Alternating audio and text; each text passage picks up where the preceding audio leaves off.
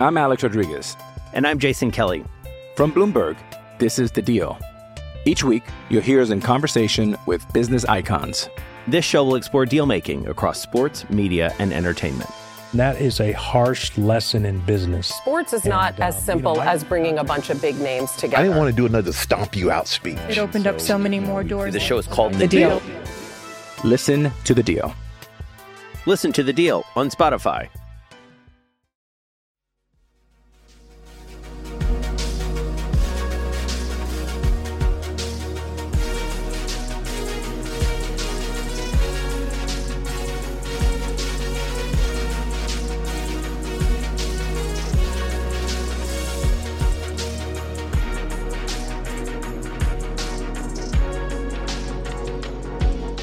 Hello and welcome everyone to another edition of the PensBurgh Podcast. I am your host, Garrett Bahana, joined as always with Hooks Orpik himself, Jim Rexner. Jim, how are you doing?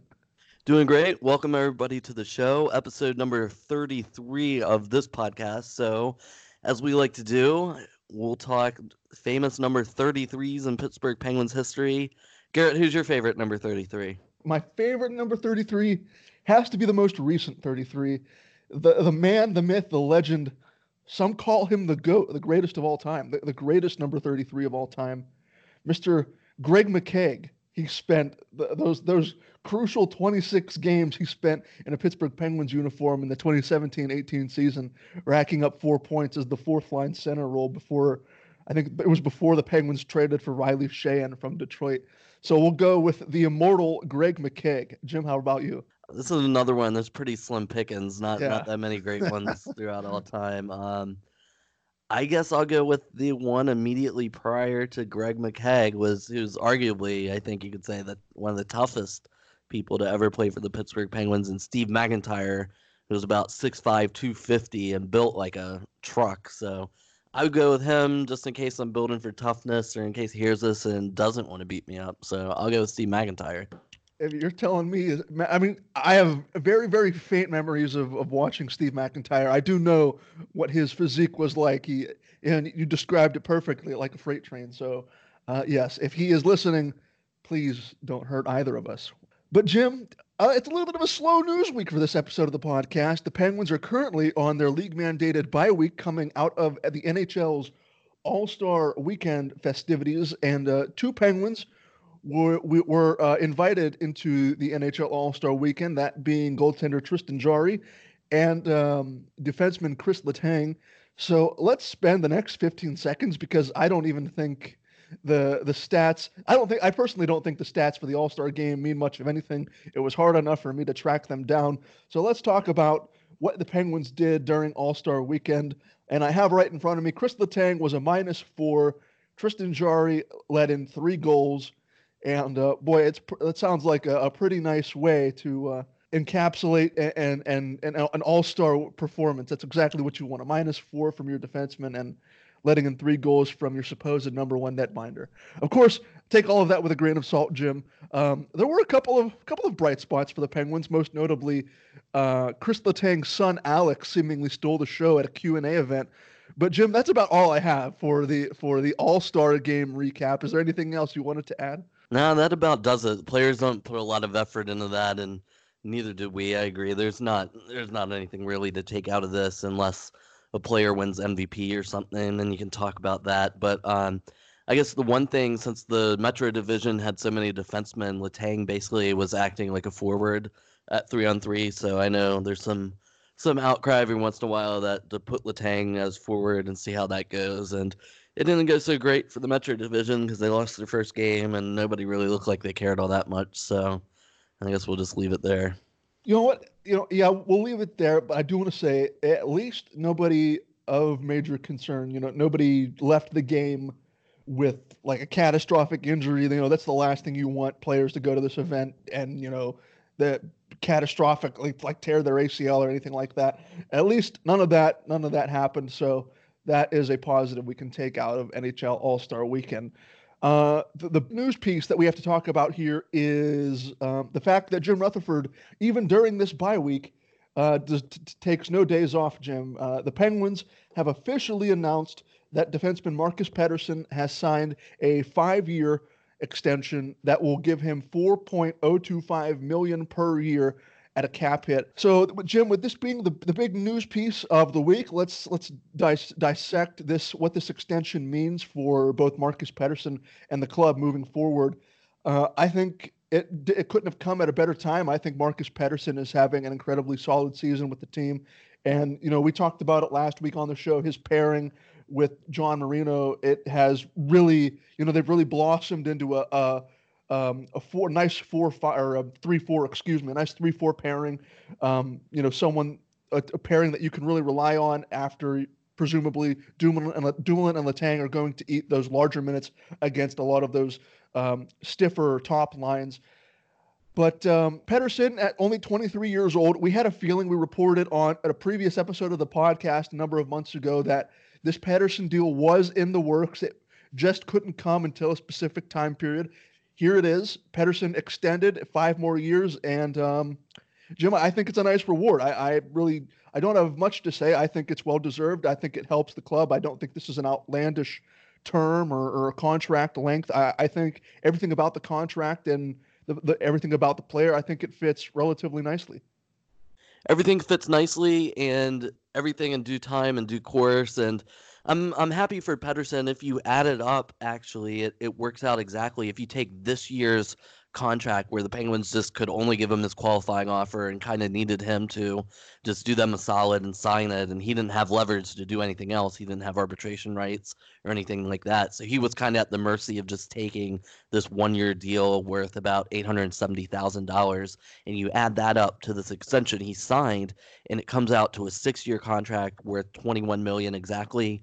So that that was not done by mistake. They definitely made him right, or whatever you want to say, with this contract extension for him doing them a favor and giving them a, a favorable cap hit. They've kind of made up for it in the back end of, over these next five years, committing four million dollars to him, which is is that's that's a chunk of money that shows you for five years for four million, a little over four million each year. The Penguins are committed to this guy. They like what they've seen and he's only been with the team for about 13 or 14 months now but you can tell he's he takes small incremental gradual steps all the time.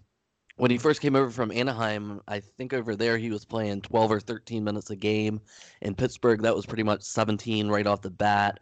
Then like gradually is 18 now it's creeping up to 19 so he's becoming more of even like a fourth type defenseman and he certainly has the upside with his skating and his skill and his ability to move the puck that he should be a, a very good second line player, which is what they're paying him at. So that is great stuff. So I, I, think it's great for the player. It's great for the team to lock down an important piece for many years to come and hope that there's upside that he could be, if not a bargain, at least at least a solid player for what they've invested in him. Yeah, and I think a couple of people brought into the into comparison um, the previous Olli Maatta deal that was given, uh, and you know, unfortunately, things didn't work out here in Pittsburgh. The number of injuries that Olli Maatta sustained never really living up to what we thought he would in his early days. I remember him being paired with Matt Niskanen, and and you know, one thing led to another. Obviously, he was traded to Chicago, a little bit of a change of scenery trade but yeah, it is a. I, I don't want to say it's a pretty penny. You know, a couple of years from now, if the salary cap increases, it looks like a little bit of a bargain paying paying Marcus Pettersson this kind of deal.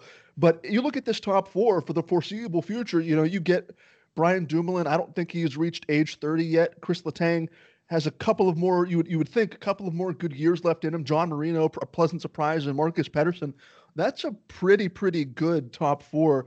I I take that top four over any top four throughout the rest of the NHL for the next couple of years, wouldn't you? Sure, I mean because that's what you're looking for. Is most of those guys are young, like you mentioned, except for Letang, and he's the number one guy. And his his numbers, he's playing the fourth most minutes out of anyone in the league right now. So Letang's age isn't really a factor at this point. And to back up to what you were talking about, Olli Maatta, even though his career didn't quite go the way everyone wanted it to, he still had enough value as a guy who was known as a young defenseman and a decent second pair guy. They were able to trade Olli Maatta for a valuable piece. So if that's the worst thing that happens to Marcus Pettersson is he doesn't quite grow enough and they want to move on from him, then there's probably going to be a market for him in a couple years to get something for him. So that's another benefit of at least if you're going to sign a guy, sign a guy who's in his early 20s, give him that kind of long-term deal to grow into and and if you're giving it to a guy who who's known as a good skater and a good puck mover, that's something that teams always covet and always want more of and you can never have enough of and the Pens are lucky like you mentioned, they got four guys like that locked down now for at least 2 years if not longer with Letang, Dumoulin, Marino, Pettersson, all reliable, all great for their roles, and all all paid at, at rates that work for the team as well. Exactly. Couldn't said it better myself. And uh, so let's move forward. Uh, like I said at the beginning of the show, there aren't uh, meaningful games that we have to recap here since our last episode.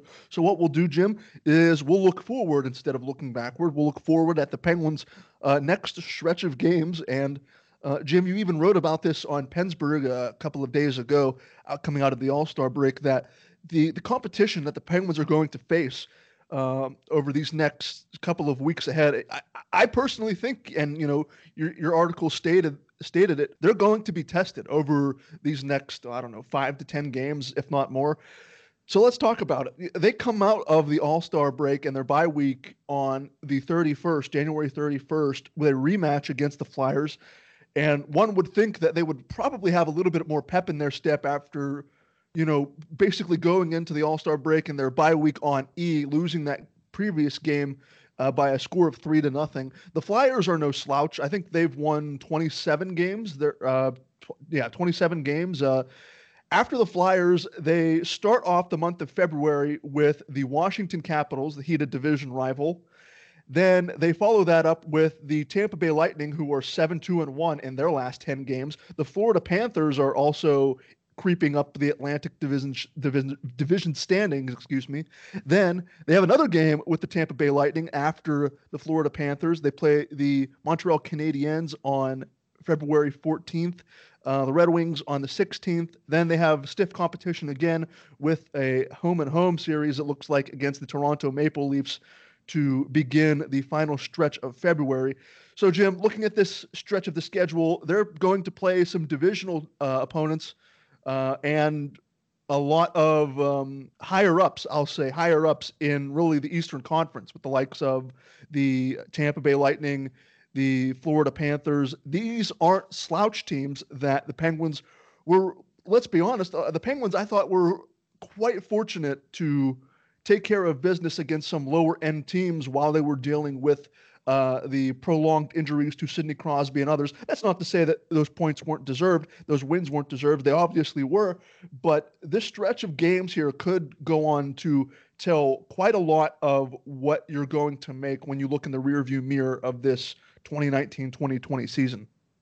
It's a very big stretch coming up, and like you mentioned, you nailed it. Two rivals right out the gates. Philly, you know, that's always an intense game, and and we just saw in the last game that the Flyers are capable of beating the Penguins, so they'll have to show up for that. And that's that's both teams' first game back from the bye, so both teams will have the same issues there of knocking off the rust and doing all that. And at least for the Pens, they'll be at home; they don't have to travel that day as well, so that that could be an advantage. Who knows? We'll see how that goes. And the other thing that sticks out is that it's now, or football season now, unfortunately, is coming to an end, which means that hockey games are going to be on NBC quite often on the afternoons. So the upcoming game against the Capitals on Sunday is, is a day game. And then throughout the month, a lot of the weekend games they have are both Saturday and on Sundays are going to be daytime games, which depends. I think the record in day games tends to be lower, not by much. It feels like by a lot, but but it is, I think, a little lower than it typically is. So that's something to keep an eye on as well. But yeah, your point was right on earlier, saying that the they did a good job while injured to pick up the slack and and take piece and take points away from other teams. And a lot of those games up to this point of the season, over half the games the Pens have played to this point have been Western Conference games.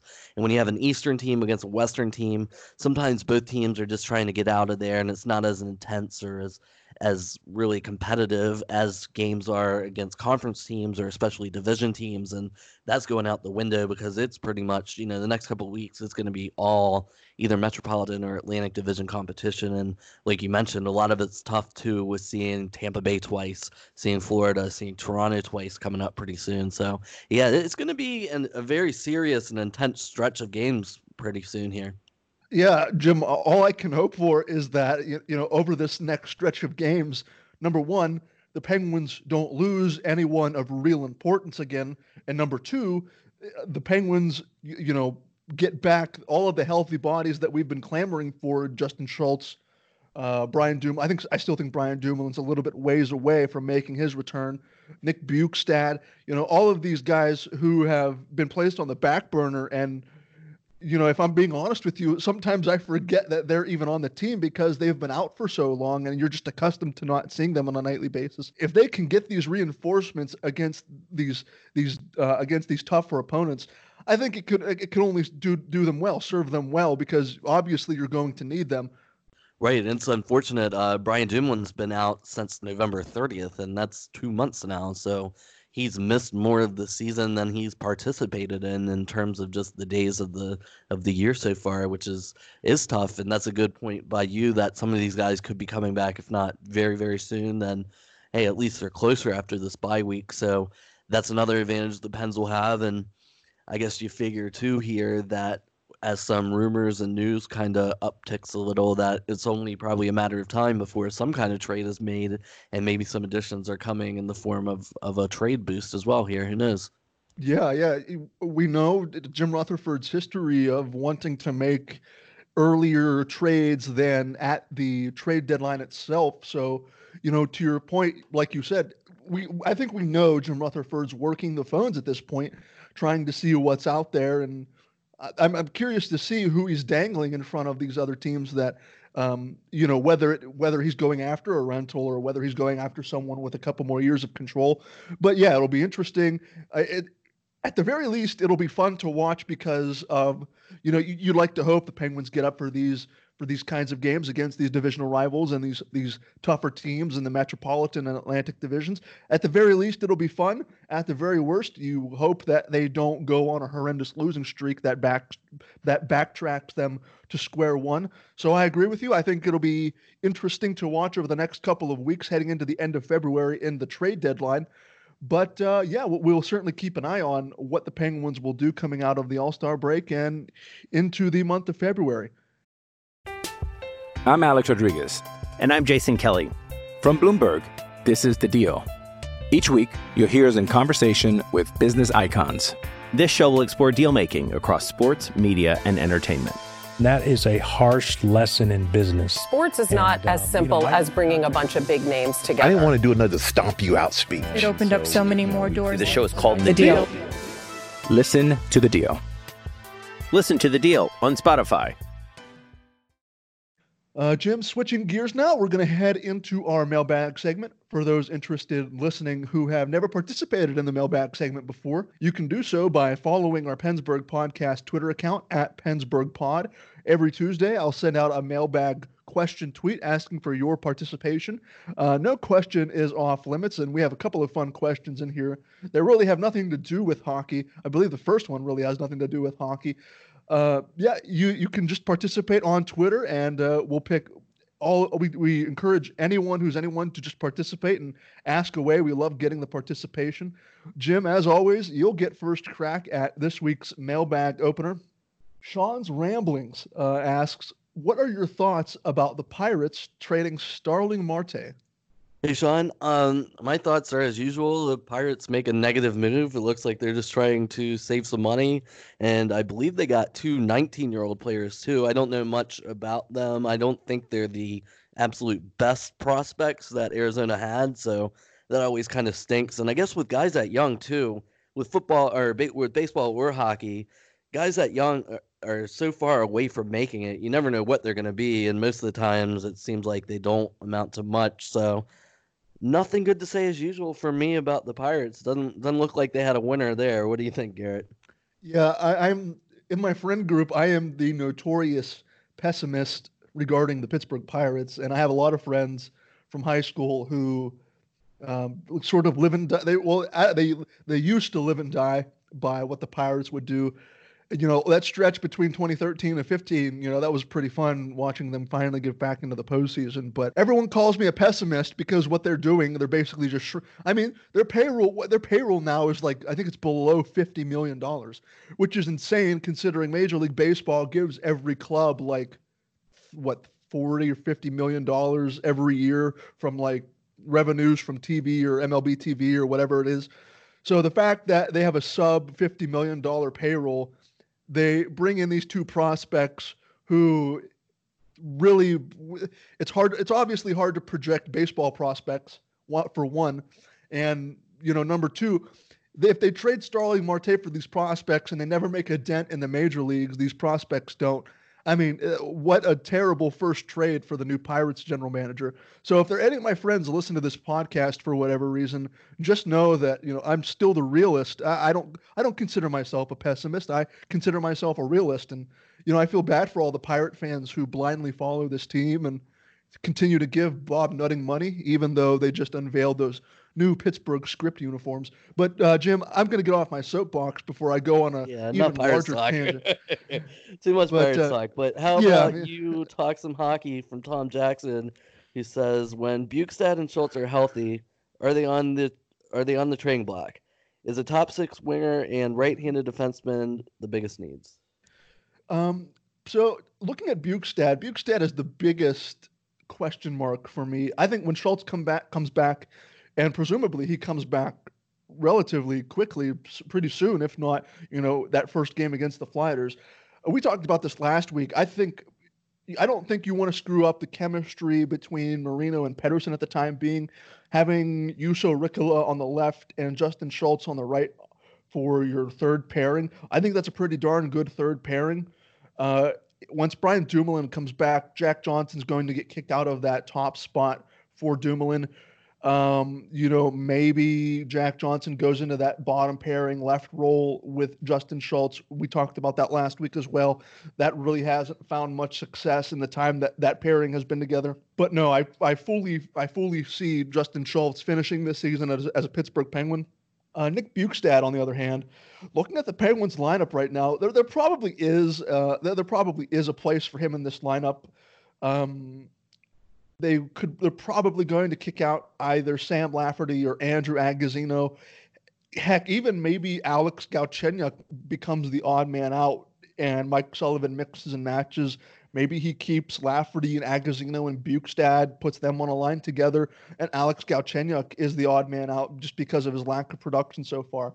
Is he traded by the end of the trade by the trade deadline? It's an interesting scenario. He does make over four million dollars in terms of his cap hit. Um, so if, if the Penguins are looking for a little bit of more uh, financial flexibility come trade deadline time, that could be an interesting scenario. Uh, is a top six winger or a right-handed defenseman the biggest need? Um, if you ask Jim Rutherford, Jim Rutherford believes maybe adding a depth piece to the bottom the bottom six forwards could be uh, another priority too. Obviously, you'd like them to go and get that that big fish, whether it be that Kreider, Chris Kreider, or Tyler Toffoli. You know that that big fish that could slot next to Evgeny Malkin or Sidney Crosby for a prolonged playoff run. Um, right-handed defense. Uh, mm, I no, I don't think right-handed defense is a, a big trade need um, Letang, Marino, Schultz, and Ruhwedel. I think that's a pretty solid one, two, three, four. Ruhwedel as the depth guy. I don't think um, a right-handed defense. I don't really think you need to touch that. I don't think Rutherford will either. But who knows? Who knows what Jim Rutherford thinks at this time of year? J.P. Logan. Uh, chances of landing Rickard Rakell, and what's the most you'd be willing to offer for him? Hey, JP. Um, well, the chances, first of all, are depend on how interested Anaheim or how motivated they are to trade him. And since he's a young player with years left on his contract, I, there's a case that maybe there's they're not that motivated to trade him. In which case, I'd say the chances are very low. Um, but Anaheim has said to maybe about to embrace a rebuild. They might be be willing to move on if the offer is right and I guess it would just depend on what they want back. Um, to what Garrett was saying earlier, I don't see the the Penguins trading Nick Bjugstad this year because they need center depth. They need guys down the middle, and I think there really is still a spot for Bjugstad on on a third line there. So I don't know if the Penguins have the NHL type assets to give to Anaheim right now.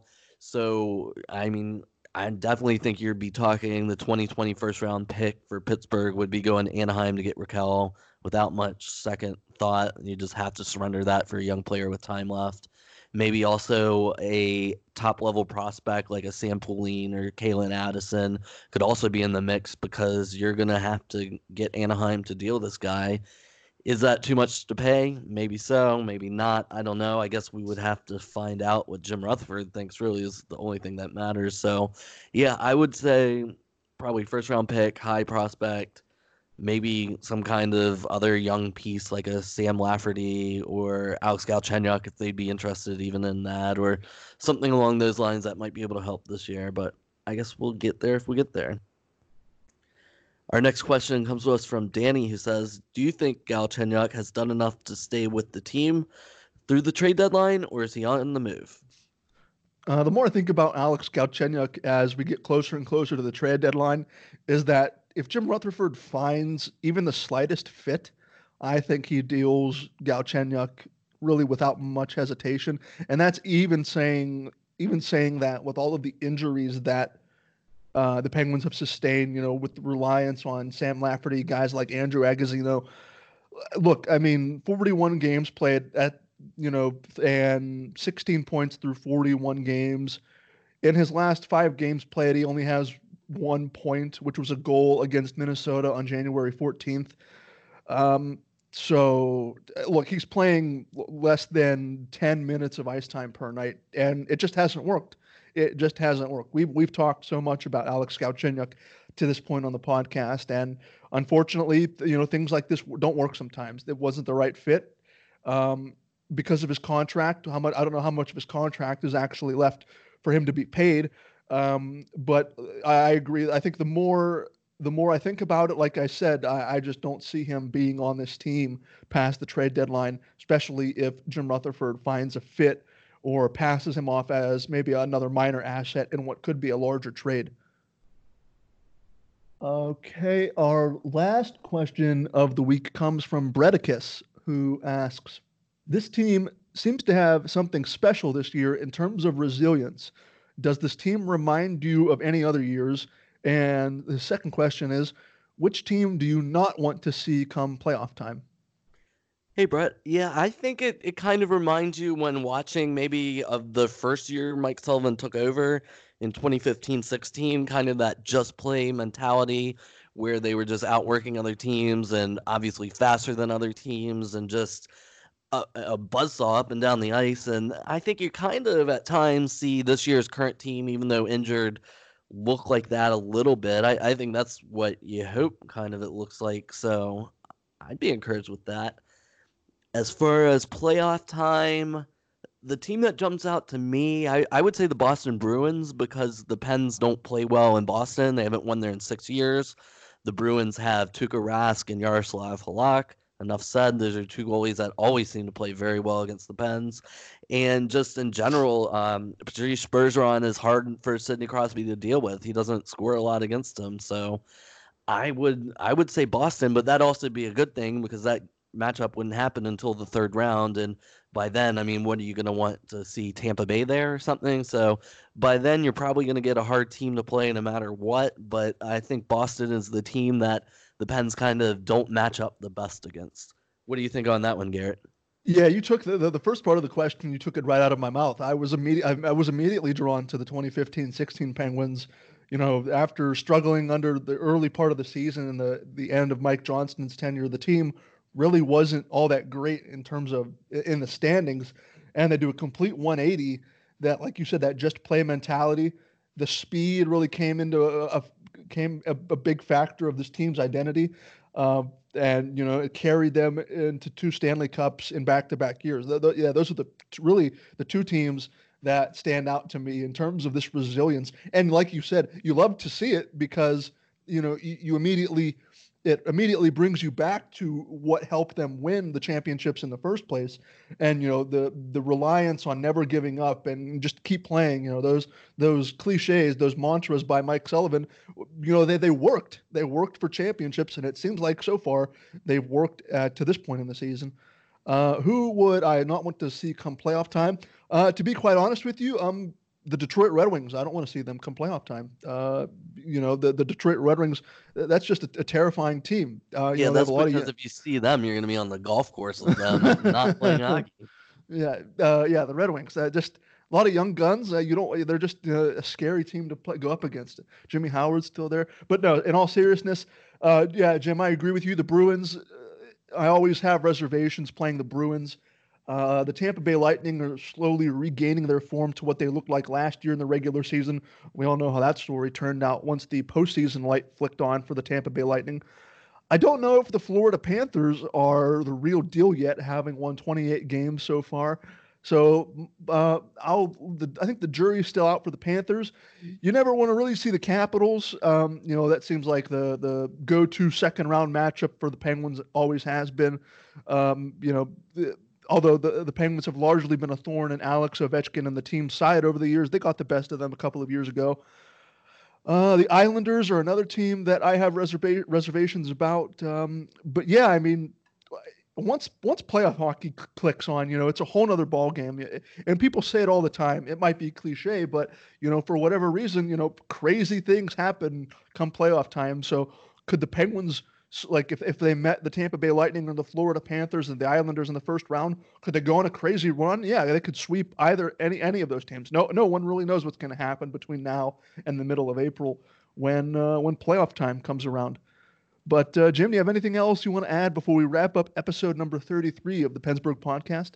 Uh, that's a good place to end it, and it's nice to even. I was thinking this as you were talking. It's nice to even get a question about the playoffs or let your mind start to get there now that all Star break is done and the bye week is almost done. So we are definitely getting to that point of time where before you know it, spring will be here and the playoff seeding and the, all that battles will be going on. So yeah, it's one of the most fun and exciting times of the year really for hockey fans. So I hope everyone is ready to to go on this journey with us one more time.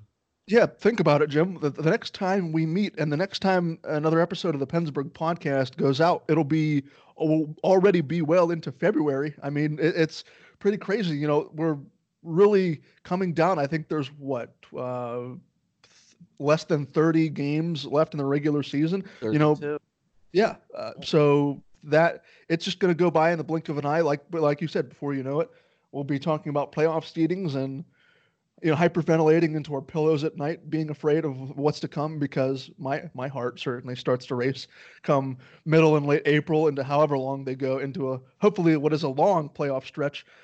But uh, we'll wrap it up there, like you said, Jim. For Jim Rixner, oh nope, nope, I'm not going to get into the outro just yet. I have to plug the socials. I almost let that slip. Um, you can follow along all season long. Keep up to date whenever a new episode of the PensBurgh podcast gets released. Uh, we are on every streaming platform of choice uh, Apple Podcast, Spotify, Google Play. Uh, um, a post also goes out on pensburgh.com whenever a new podcast episode goes out. Uh, follow our PensBurgh Podcast Twitter account at PensBurgh Pod. Follow our main PensBurgh account at PensBurgh on Twitter and PensBurgh on Facebook.